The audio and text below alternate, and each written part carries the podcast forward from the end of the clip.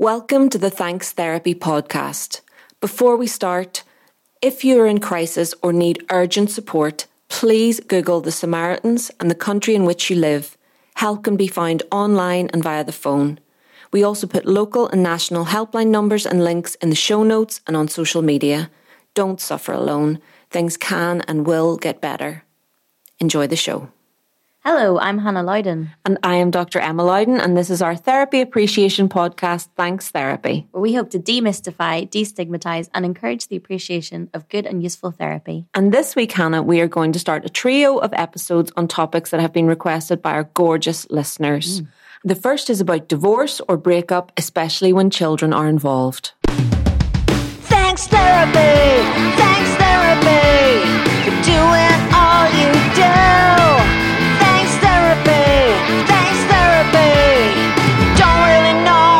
should go, you should give it a try. It could be good for you. So, Emma, you are going to take the lead on this episode Yes. for several reasons. Mm. Um, one, you are good at everything. well, no, this is sort of my my niche. This is your niche. Yeah. You've worked in counselling before. yes, Did with you- parents With specifically. parents Yeah. specifically, so that is extremely relevant. It involved a lot of breakups, a lot of separation, a lot of divorce. Yeah. I haven't done any of those things, but what I have done is been in breakups. Yes. and being sad about that. Um, and B on the list Yeah. is because I have so many exams. Yes, you have a lot of work to do. So Not that you don't have a lot of work to do, but you are. I'm. I'm more likely to be like, I can't do anything. Don't even text me. I have an exam soon. yeah, and well, you we are better at multitasking. we are both pretty busy, but when you have an exam, you can't exactly like procrastinate on that. You've got to do the work. So you get your psychology info. Yeah. Get So- We're working on different strategies to help us get through um, this while still producing a podcast fairly regularly and not getting paid for it. Yeah. Um, we have set up a buy me a coffee page. Oh yeah. which is like the the first stage of kind of trying to say um, we sort of want to try and monetize this only so we're not out of pocket Yeah. Yeah. Yeah. um, at what what is currently basically a passion project. yes. So we're not getting paid. There's no revenue or anything like that. But we want to continue to be able to produce content and we want to promote it. And in order to promote it, we need a bit of cash. Mhm, we need cash. So if you go to buy me a coffee and you search for Thanks Therapy podcast, our page will come up. You'll know it's us because there will be cheeky, hilarious um, phrases and our logo will be there. um, and also um, we'll put the link on our socials and, Yeah. you know, makes a bit of noise about it. If you fancy buying us coffee, that would be lovely. If you don't, don't worry about it. Yeah. We will actually probably buy coffee with it. Yeah, I mean, there's there's a fair chance I'll buy at least some coffee with it. It's not sure. euphemistic. Yeah. So please bear with us. We do want to produce content, but we also have the lives that we have as well. So we asked on Instagram for listeners to suggest some things that they would like to hear us make episodes about. Mm-hmm. We got some really good responses. One of which was asking us to do an episode on how to cope with being divorced when you have kids or Yeah. getting a divorce. How do you cope with this? Any general advice? Yes. So that was really insightful. So that's what we're going to do. Yeah, and- it was a good suggestion, but we did sort of cover it a little bit. Um, in when we were discussing potential holiday stress, Yeah. separation was one of those things. Um, and but I felt like we hadn't given it a very detailed treatment. Yes, it was brief. And there are many sources of tension when separating with kids, and they can be big, like a holiday, like Christmas or whatever, or they can be just small, everyday things. But I think we should uh, start with talking about breakups in general. So, breakups. Don't know if anyone has had any of those, but they are painful. And in terms of the psychology of breakups, Hannah, why do you think they're painful? Tell me. I think they are painful because basically someone is saying, I would prefer to be not around you more than I would like to be around you. And no, we never want to hear that. We don't even really want to hear that from people we don't like because we Yes, don't want it's to think rejection, isn't it? it's rejection. And I don't know where I read this, but I read a thing once that was like attachment trumps authenticity. And it kind of stuck with me, and I wish I could remember where it was. Well, that's that is super deep. Let's come back to that a little bit later. Attachment trumps authenticity. authenticity, which basically I I understood it to mean um, this is why people stay in terrible relationships. Absolutely. This is why people don't leave abusive relationships or find it hard to because the difficulty that you do know is is easier and more appealing than the difficulty you don't know. Anyway, I think Emma, maybe it was you who told me this recently.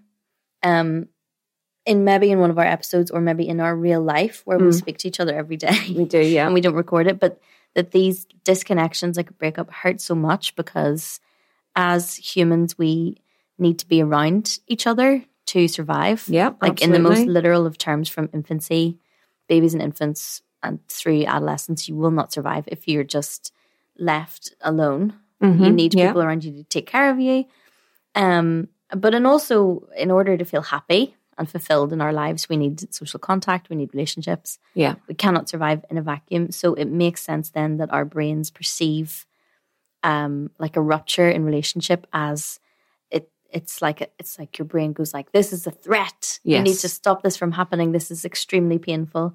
Because attachment is usually the thing that we prioritize over all else. Mm. Whether or not it is a good, useful, healthy attachment varies from relationship to relationship. But obviously, uh, that is case by case. But Mm-hmm. that has stuck with me. That little bit of knowledge. Was it you who told me that? I think so, yeah. I mean, I do talk about it a lot, so it probably was. I mean, if you take it right back, an infant cannot survive without relational contacts. Yeah. And then if you think about a tribal and a small group society, we also would have relied on each other. Isolation was death. Um, and basically, neuropsychologists have found that the same areas of the brain that light up or are activated when you're in physical pain, when you experience physical pain, are activated when you experience a breakup and they're activated when you experience social rejection. So a breakup is essentially a deeper social rejection. It's a form of social rejection, um, which is hits your attachment centers more significantly. But also someone being shunned or bullied or rejected by their social group or family. This causes a reaction which is painful. And when we say that, we mean similar to the experience of physical pain, and certainly it, you know, is is looks similar in the brain on a brain scan on an MRI or whatever. Um, and maybe it's worse in a way than physical pain because physical pain is usually short lived. Yeah. Um, you know, there's of course chronic, very difficult to treat conditions, which are very difficult for people. But I think in the main, most people would pick physical pain over mental anguish. Yeah. One hundred percent. Because you Mm-hmm. can take a pain if you have a sprain of an ankle or something, Mm. or like a headache. You can take a painkiller. But then if you have emotional pain, the things that you use to dull the pain are things like substances, Yeah, disruptive sexual behavior, yeah. uh, shoplifting, all these kinds of things. yeah. Self harm. Um, and maybe the level of physical pain helps in that in that choice. But physical pain, we know it will end, whether it's childbirth or a dislocated shoulder. Our experience of physical pain is that it will end, whereas we have less of an understanding of that with regard to psychological pain. However, psychological pain does end. It does, and this is an important point to make about mental distress. Um, all things resolve or change or ease over time, even grief, which has no resolution. The source of the pain can't be changed, but it does ease and change over time. So people, I hope, can start to try and recognize that it's an important realization, you know, that people do come to that psychological distress has an endpoint. Yeah. But it's harder to see that in the, course, in the peak yeah. of psychological distress because you have a brain and it has your thoughts in it. and Unfortunately, it goes, it's all affect. It's all the, the same thing it's affected. all the stuff. But like if you, so to use my same analogy again, your sprained ankle can't be like, I'm going to be sprained forever. You don't have a thought center in Mm-hmm. your ankle, but your brain is like, we are going to feel this bad for the rest of time. Yeah. Hope you're okay with that. And you, you, be- I believe my brain when it says that a lot of the time. And it's only through therapy that I've been like, hang on a second. That's not true. Shut up, brain. Shut up, brain. Um, so I think we've established that breakups, um, divorces, etc., are in the most part painful. Yeah. So let's think of two scenarios, right? So in one scenario, a couple split up, and when they have to talk about any arrangements, say they have a joint bank account, anytime they try to sort out the joint bank account, they argue, they rage at each other. Things each one says triggers the other, and quickly they find that they're throwing accusations and shouting at each other. Then let's imagine scenario two, um, and there's a couple who split up and are having to talk to each other to discuss a shared debt or selling a house or whatever. And they are able to discuss these things, sometimes expressing regret, sometimes even being warm to each other. So, what makes the difference between these two people and how they're managing their separation? Is this a question for me to answer? It's sort of a rhetorical question that I'm about to answer I hope you with answer this it. podcast. Yes. But do you have do you have thoughts on that, or do you want me to go on? Um, my thoughts on that are that the, the the couple in scenario one are operating out of their most primal feelings, and the couple in scenario two are, you know, able for whatever reason they have more resource to not exclusively do that, and they deal with their pain outside of the conflict, which is really, really hard and really, really boring when you're in the middle of a breakup and you're like, I hate that person. I want to tell them what a dick they are. But you can't do that because it actually makes everything else much harder. Yeah. Unfortunately, you have be- answered the question now, so all of this stuff that I had to say is irrelevant. Well, no, that's I'll not true anyway. because you you've probably said it. You've got things to say in a very eloquent way. No, I think I've just gone into a tiny bit more depth, but you've essentially summed it up there. So let's start with how people behave after separation could be explained with reference to psychoanalytic theory. So, specifically, how Freud suggested that our egos create defenses which are designed to protect us against unpleasant feelings. And separation obviously can trigger our defensive processes, which then can often be expressed in anger. So Freud often described the ego as the rider and the id as the horse. So the id is more instinctual and less rational, and the ego is the part of the personality that has to try and find realistic ways of interacting with the world. But if the ego fails, then the result is anxiety. Where does the super ego come into this? Because that's what I've never understood. Is the super ego like police? So yes, the super ego is the part of the personality that um, acts as like a self-critical conscience and um, reflects social standards or things you've learnt from your parents or your teachers internalized. So yeah, it's a bit like police overseeing the other two crazy parts. You know, the one that's trying to bring reality in and the one that's just like you know emotional and. Um, I find it very hard to explain those concepts, and I am hard. not, you know, I'm I'm not psychoanalytically trained. You know, I'm not. That's not my. That's not my background. So I I do feel like I'm dipping into this world to, include these explanations, but basically it's the hurt feelings that lead to conflict. So maybe you feel your partner treated you badly, was unfair, there was a betrayal, and then when it comes to being cooperative, you don't want to be, which is Yeah. understandable. And honestly, people are free to be angry and unpleasant or lash out to their ex. It's just important to realize that that is more about your feelings than their behavior. And no matter what you think, it won't make you feel any better. But the problem really comes if there are children involved, because at that point, the conflict will have a negative impact on them. Mm-hmm. So, whenever people are operating in a defensive way, they are acting to protect themselves, but it isn't necessarily rational. It's emotionally driven, and therefore, it's not always the most productive action or the right thing to do. In fact, it's definitely not the most productive.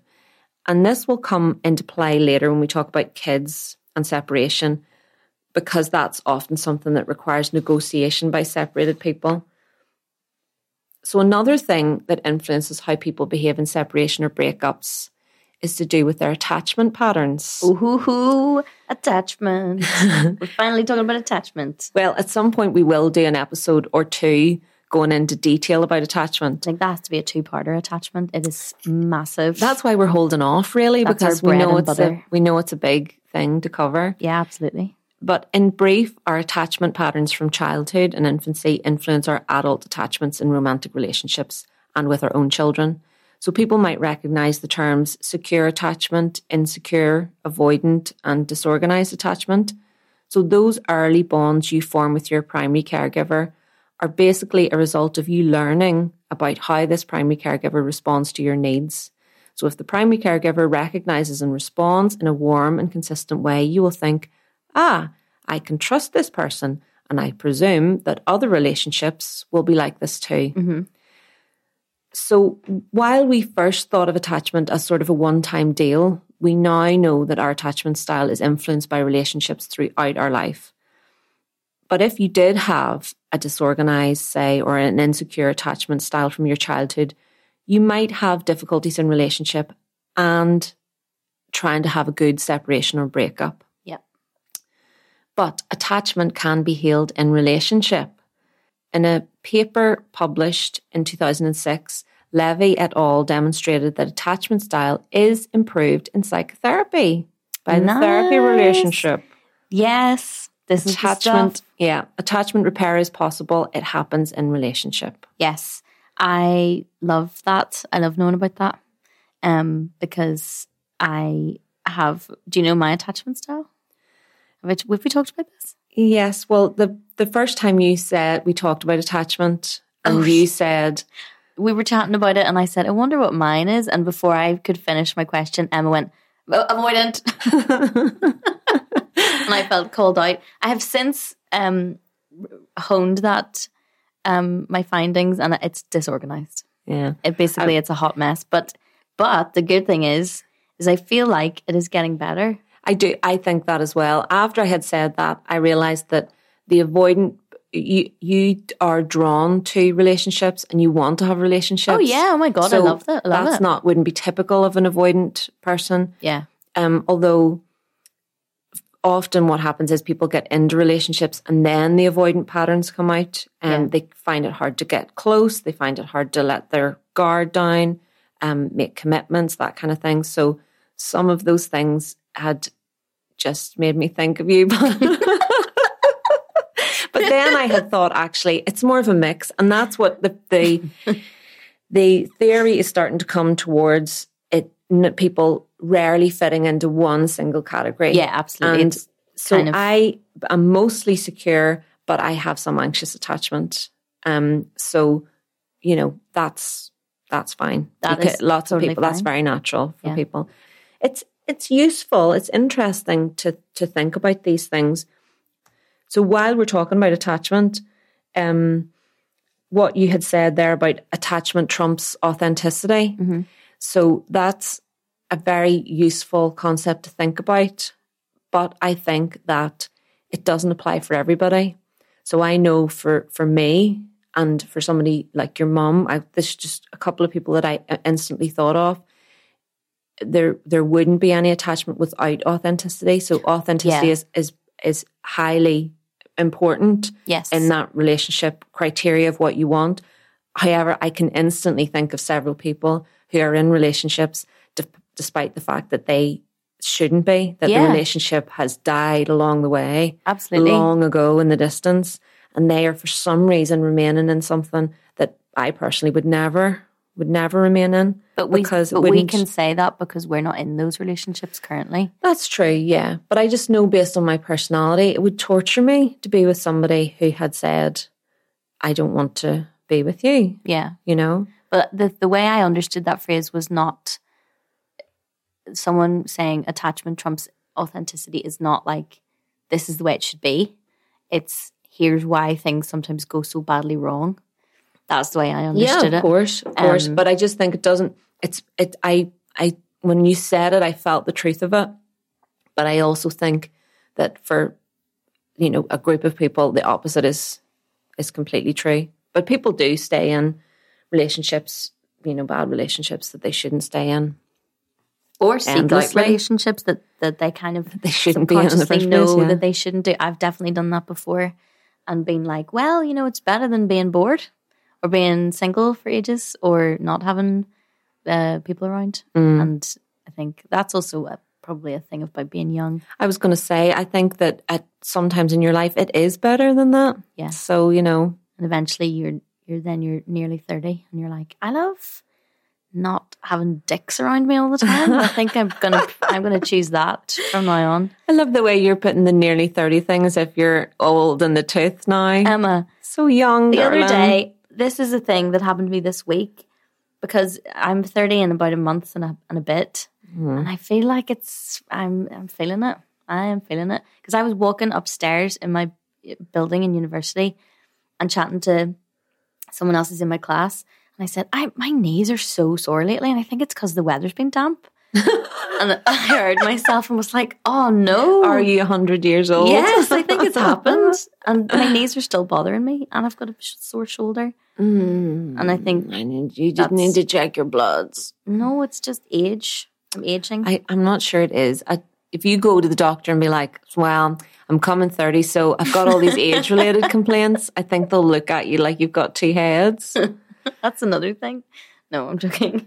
But anyway, regardless Sorry. of this, don't, you know, you should never put too much stock in, oh, my attachment style is whatever, Yeah, because it definitely not. changes and Treat it, like horoscopes or something, like an interesting guide, but not something to base all your decisions around. No, it could be really useful information for you for why you have had a pattern of behavior in relationships.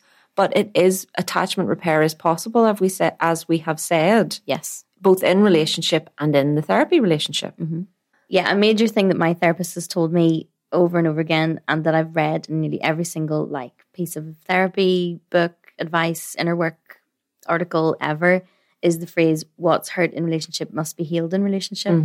And annoyingly, that is extremely true. I think that comes from family therapy. That phrase actually Yeah. as well. Yeah. Um, I mean, it's not annoying for the concept of this podcast that it's true, but um, attachment, as we're talking about it here, is not unrelated to the Freudian ideas we mentioned. So it might be described that someone has a weak ego because of poor interaction with their primary caregiver in childhood, which makes it difficult for them to control their impulses. I want to just point out here that this is not necessarily what I think about this theoretically because I'm not Freudian. But I am interested in bringing up and discussing these explanations that might be made by different theoretical persuasions, you know? Mm-hmm. In general terms, people are hurt, and hurt feelings make it more difficult to be reasonable or even kind to your ex. Yeah. And hurt feelings are coming from your defense mechanisms. Psychoanalytic theory suggests that this is led by the ego. When I was working with a parent who was separated and they were, say, for example, restricting contact with their child, you know, having contact with the other parent, I would always aim to see if we could work towards them being more reasonable. And really, the more hurt they felt, the harder that was for them to do. Yeah, understandably. And they turned their hurt into anger because it's it's easier to feel angry. Mm-hmm. So what can we do about it? What can people do? So let's first talk about what we can do ourselves. So what different ways we can approach this situation to avoid the conflict. So when you're in a breakup, you may feel, you may think to yourself, well, they really deserve it. Mm-hmm. You know, they hurt me and I'm not going to let them get away with this. This is something that I heard a lot as well when I was counseling people going through separation. People didn't want to let the other person away with bad actions. So then it becomes that you're punishing the other person for their perceived bad behavior.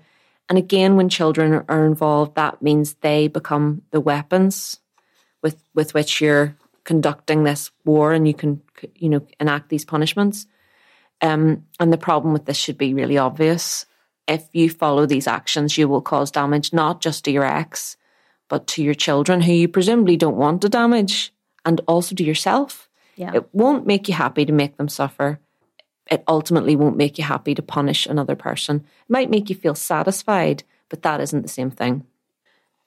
So, when we talk about separation, often what happens is it's adversarial. And if people can't resolve their differences and it goes to court, it will become more adversarial. Yeah. So someone wants to win, and in order for someone to win, someone else has to lose. But it, this is totally unnecessary with regard to separation, breakup, or divorce, and it ultimately leads to suffering. I would advise people, if at all possible, to keep themselves out of court. It's expensive and it won't always go the way you want. And I've seen people do really nasty things in court in order to prevent someone seeing their children, and it just all gets so complicated and, and really unpleasant. So if you're in this situation, please reach out for impartial support and just retain the principle of putting the children first. Um, that book that I recommended before, which I will now properly credit, and it's called The Guide for Separated Parents Putting Your Children First by Karen and Nick Woodall. I'm not sure if they were divorced when they wrote it, but anyway, it's very useful. They are a couple who are divorced and they've written a book about how to be I don't know. divorced. I don't know if they're divorced or together, but they're a couple who wrote this book anyway. So, um, one of the first points in this book is to try and have empathy for the other parent. But I would say let's extend that to breakups in general. So, it might sound really difficult to have empathy for someone who has dumped you. And I'm not suggesting that you ignore your feelings and just think, well, they had their reasons and I'm sure they're probably feeling bad. Yeah, that's not going to be very easy to do that. I mean, you could think that it's probably true, it, but as you say, it's not easy to have take that perspective. What I'm suggesting is that you remember you have probably been in the position of breaking up with someone before, so you know that it happens, and that you avoid attacking that person because you also know it feels bad to be attacked. Just remember they're a person. Yeah, this is a thing that I have dealt with in therapy um, because I my general go to mechanism when I've been broken up with is to like burn all bridges entirely, get away from that person, do not let them have any access to you in your life, and it's quite uh, quite dramatic. Mm. It's not. I'm sure it feels bad for the other person. I would feel terrible if it happened to me, and yet that's my impulse. Mm. So I brought this into therapy and was like, why do I do that? Mm-hmm. That doesn't feel great, but it's sort of like irresistible or something. Mm. Um, and the, the kind of learning was it's like it's an anger action. It's angry. You want to express your anger to that person, but you don't actually. I'm quite non confrontational generally. So Mm-hmm. I don't actually want to be in active confrontation to the person. Yeah. So I will just do an angry distancing action. Mm-hmm. Um, and I was like, I'd love to not do that because it's it's really a bit mental. And I don't know. I think if you've done that a few times, you sort of think, Am I a villain? Or Am I the villain? Am I the baddies? I, don't, I think I might be. I Um, don't think I'm the villain. maybe I am. But so what the advice I was given or kind of the a strategy that I've learned is to kind of safely indulge in fantasy uh, on your own time away from the actual person who you're angry at or you've been hurt hurt by or rejected by Mm. is to kind of have a conversation in your head with them to completion yeah. to be like, you did this, and I'm so annoyed about this, and you behaved in this way, and I think you're crap, and all this stuff, and really let them have it, and kind of, I don't know, it's like going a few rounds in your head, Mm. um, because it resolves something that is not going to be otherwise resolved. Because very rarely in real life do you have the thing of having like Having a- that post breakup conversation. you don't yeah. really get it because No. everything's so charged and Yeah. people, you know, if you're breaking up with me, for example, you will not be able to contact me. so good luck trying to have that conversation. so Yeah. um, that is that is something I'm tending to work on. Mm. Um, I mean, I think the thing is, is that you know we've we've talked a lot about how it's it's very hurtful, and I think that when you when somebody breaks up with you and you distance yourself from them, part of that is to protect yourself from any further hurt. Yeah. you know, and and anger as well. It's a protective, it's a defensive Yeah, action, like you said, and it's easier than feeling hurt. Yeah. It's less painful than feeling hurt to feel angry. Totally. really. So I think go easy on yourself is what I would say. no, be I'm trying to fix it. well, you know, yes, certainly, you know, try to try to change how you behave if you find the behavior is problematic for you, but but also be understanding for yourself. And the, yeah, the other reason why those things might come up is something that we've talked about previously on the podcast, and it's to do with childhood wounds, isn't it? To do with triggering childhood wounds. yeah, Might be why we react in certain ways, absolutely. And especially if they're repeated patterns. Yeah, completely. And it's also think once you kind of start to go down those avenues and be like, why do I behave this way when someone hurts me, or or why does why does it bother me so much when people behave in this way? Um, you begin to see all your patterns, and you kind of go, oh my god. I need to sort out my shit as well. and it, it applies to breakups and also how you approach people. Like, I think in the past couple of years, I have done a real examination of being like, why do I do, why do I seek those people and why do I always end up with these kinds of people? Mm. And then why I get annoyed when XYZ happens because all the same things always happen. Mm-hmm. Um, and you know, it's not all just about other people; it's about me because I'm I'm the common denominator in all of my relationships. So if the same fucked up thing happens each time, what's the cause of the fucked up thing? It might be me. Well, I think that that's the other side, or maybe the same side of the coin as having empathy for the other person is thinking, you know, to yourself, just having a wee look at yourself and thinking, am I perfect in this though? Have I been entirely perfect? And the likely answer probably is no, mm, because none of us not. are. Nobody, yeah. You know, none of us is ever perfect in the thing. And it it takes two people for these situations to happen. Yeah. So I actually wrote a song about breakups and it's that's one of the sort of concepts behind it. But I've probably written a few songs about breakups, but one that we're putting on the new album is about how each person in separation has their own narrative about separation. So you can't really change the other person's narrative. People always want to. People pursue the other person and they've tried to get them to admit that they were wrong. But this is a fool's errand and really means that you'll be frustrated. And what happens when you get the other person to say, I was wrong, I'm sorry, and then you don't really. feel any better, you know? So really it's better to accept or it's it can be helpful, sorry, I should say, to accept that both parties will have different explanations and that ultimately it doesn't matter if you if you know what your understanding of the situation is, if you know what your truth is, then it's important not to try to pursue somebody else having the exact same perspective because how could they? They're a different person. Yeah. Does that sound too zen? No, I think that sounds just appropriately zen. And I also want us to, you know, it's totally understandable if you don't feel like you can be kind to the other person. There's options to be neutral and there's options to, you know, not have any contact with them. Yeah. But I suppose that that's not an option when there's children. Yes. Is the problem. So whenever there's children and if all else fails and you can't have a reasonable conversation with your ex, then you can use an intermediary. Maybe that's a friend, or maybe in the case of separation or divorce, it's a mediator, or maybe it's relationship counseling. In my work, we did what we call joint counseling, where we saw both parents, um, but we saw them based on the parenting relationship, not the couple relationship. and Right, we were very c- clear to to distinguish because we weren't qualified relationship counselors. So here in Belfast, we have one main organ- organization called Relate who do the relationship counselling. Um, and in order to work for them, you have to have specific qualifications. So it's a slightly separate area of counselling, counselling a bit like bereavement counselling.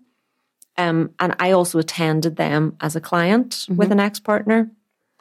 There are specific theoretical frameworks from which relationship counselling takes its starting point, like the attachment based, psychodynamic. Um, but there are, in general, five principles of couples counselling, which I will cover very briefly. Um, and as I do, I want you to think about why people m- might go to counselling, and how this aspect of the process would help. So, it changes the view of the relationship. Number one, changes the view of the relationship. It attempts to help both partners see the relationship in a more objective manner. So come out of their um, polarized position and have a more objective view of the relationship. It number two, it tries to help modify dysfunctional behavior. So there might be a particular way of communicating or conversation style or behavior that is causing a lot of conflict and it attempts to actually change that rather than have it continue to be the same. Yeah. Um, it decreases emotional avoidance. So I did She's eyebrows. doing eyebrows right now. Um, Um, I'm feeling attacked by those particular eyebrows. Sorry, just because we mentioned avoidance already. Couples who avoid expressing their private feelings put themselves at greater risk of becoming emotionally distant and growing apart.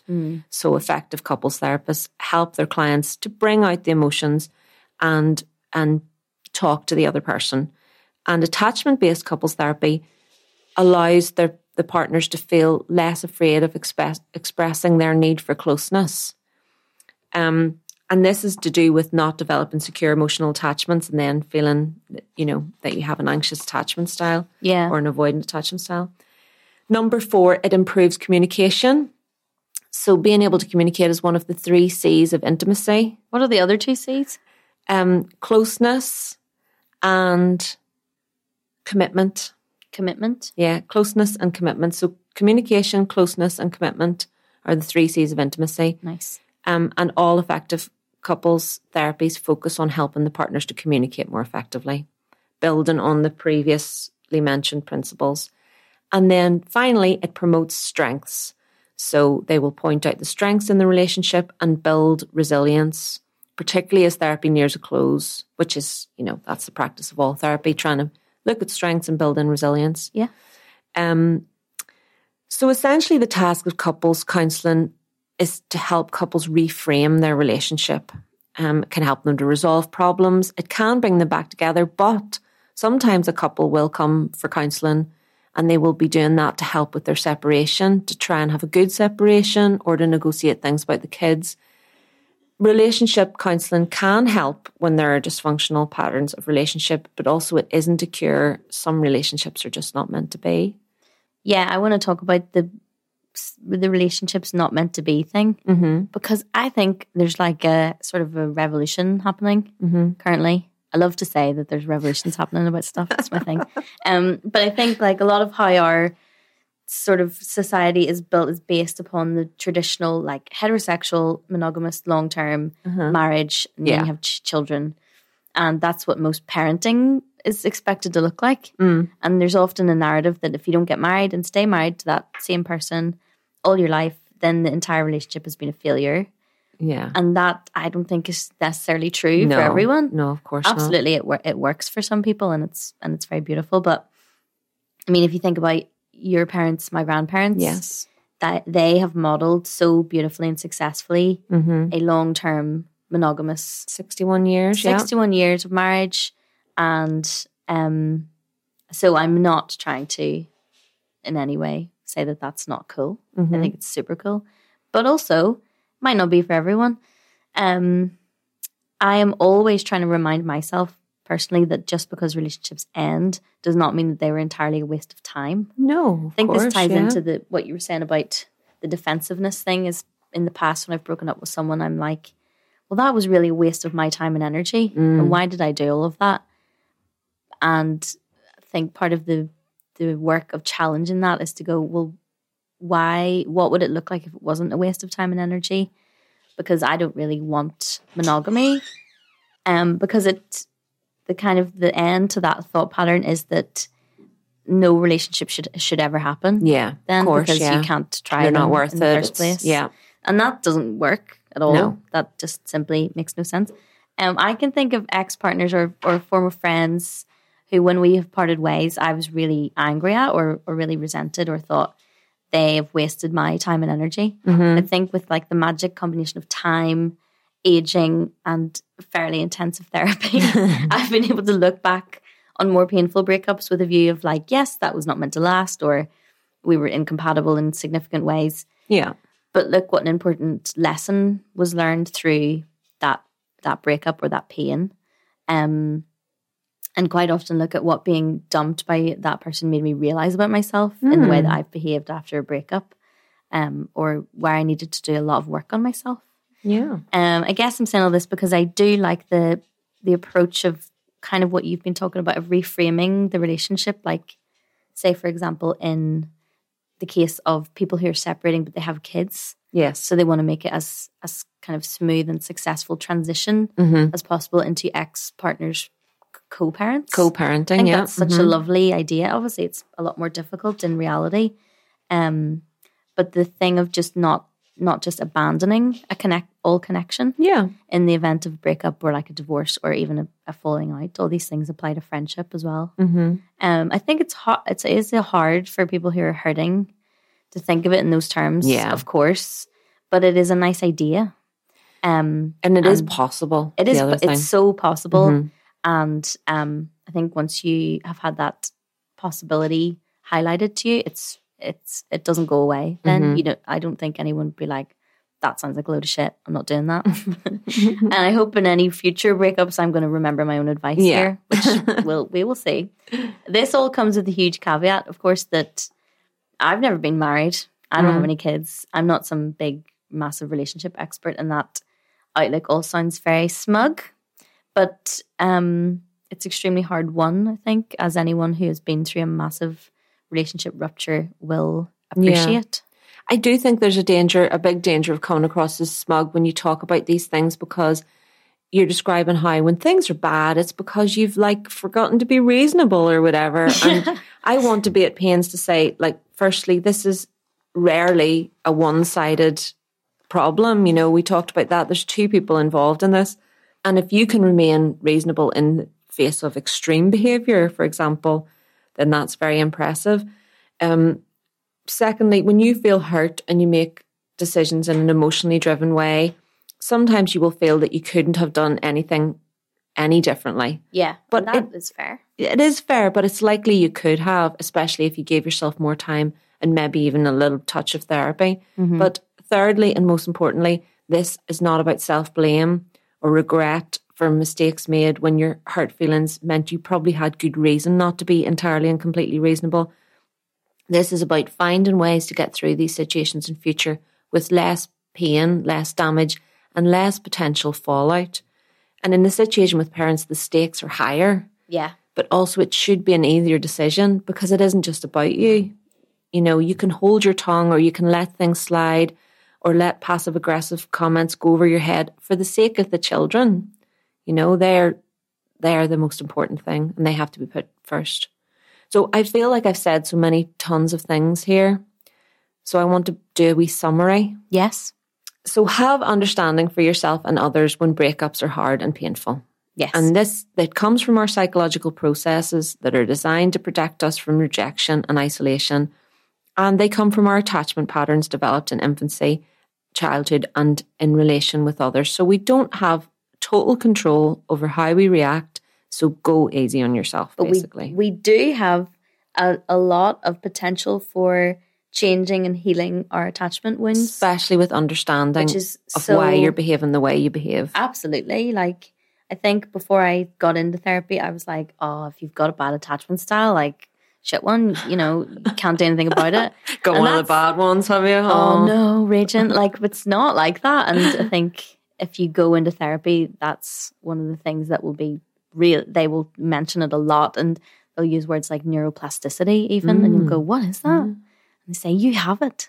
You Yeah. can do it as well. So that is, I mean, I think that's a beautiful um, thing to think about. Absolutely. Um, and then if you do find yourself in conflict and breakup, there are several strategies you can use to help that. Putting yourself in the other person's shoes, letting things go, taking your complaints to someone else, friends, family, or as you say, imagining the conversation to fruition um, rather than to their doorstep Yeah. um, you're unlikely to get the response or the satisfaction from the person that you're after. And real, true punishing conflict and anger hurts you as much as it hurts them, and it won't bring you peace.